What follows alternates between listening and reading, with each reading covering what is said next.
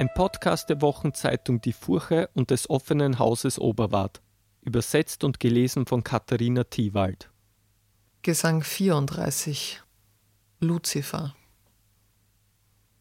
So wie es ist, wenn dicker Nebel atmet und in der Ferne meint man eine Mühle auszumachen, so kam mir vor, ein Bauwerk etwa dieser Art zu sehen. Ich machte mich ganz schmal vor lauter Wind und drückte mich von hinten an Vergil. Es war schon dort und voller Angst setz ich's in Sprache um, wo alle Schatten gänzlich überfroren waren, sie schienen durch wie Halme unter Glas. Wir gingen weiter, dann hielt mein Meister es für angebracht, mir jene Kreatur zu zeigen, die bis zu ihrem Fall der schönste Engel war. Er machte einen Schritt zur Seite, mich hielt er zurück. Wie ich dann gefror und alle Sprache weg war, Leser, frag mich nicht. Mir scheint, ich kann's nicht schreiben. Ich starb nicht und ich lebte auch nicht weiter. Der Herrscher des Imperiums der Schmerzen ragte ab dem Nabel aus dem Eis. Wenn er wirklich mal so schön war, wie er jetzt hässlich ist, dann ist's nur logisch, dass alles Böse von ihm ausgeht. Ich war nicht schlecht verwundert, als ich drei Gesichter auf seinem Schädel sitzen sah. Eines vorn, das war blutrot, die anderen zwei, eins links, eins rechts, verwuchsen mit dem ersten über Mittelpunkt der Schultern, am Scheitel liefen sie zusammen. Das rechte hatte eine Farbe, die zwischen gelb und weiß changierte, das linke war tiefschwarz. Unter jedem Kinn entfalteten sich Flügel, zwei Stück. Sie waren federlos und eher fledermäusehaft.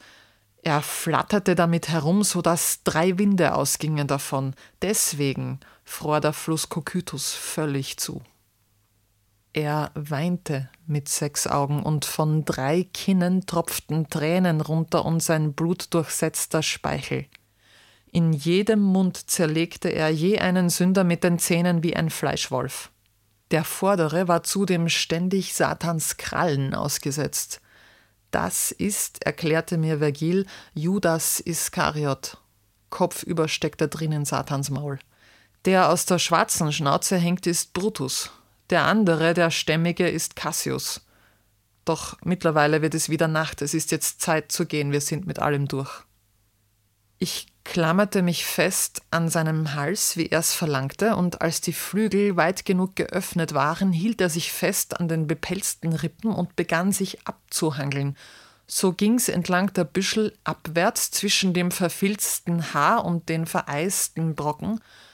Als wir dort waren, wo der Schenkel anfängt, führte Vergil erschöpft und müde den Kopf in Richtung Satans Füße, packte dann wie jemand, der auf Klettertouren geht, Steig um Steig ein Büschel Haar. Ich dachte, dass es jetzt zurück zur Hölle gehe. Dann schlüpfte er durch eine Spalte im Gestein. Ich hob den Blick und glaubte Luzifer zu sehen, genauso wie ich ihn verlassen hatte, doch auf dem Kopf sah ich ihn stehen, die Beine ausgestreckt nach oben, und wenn ich mich daraufhin etwas schummrig fühlte, dann sollen alle Ignoranten denken, was sie wollen, die haben nicht gesehen, was für einen Punkt ich grad passierte.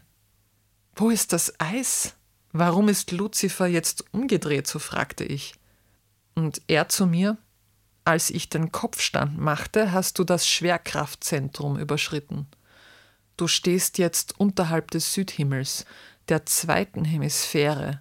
Sie ist das Gegenstück zu unserer, an deren Scheitelpunkt, Jerusalem, man den Menschen tötete, der ohne Schuld geboren wurde und lebte ohne Schuld.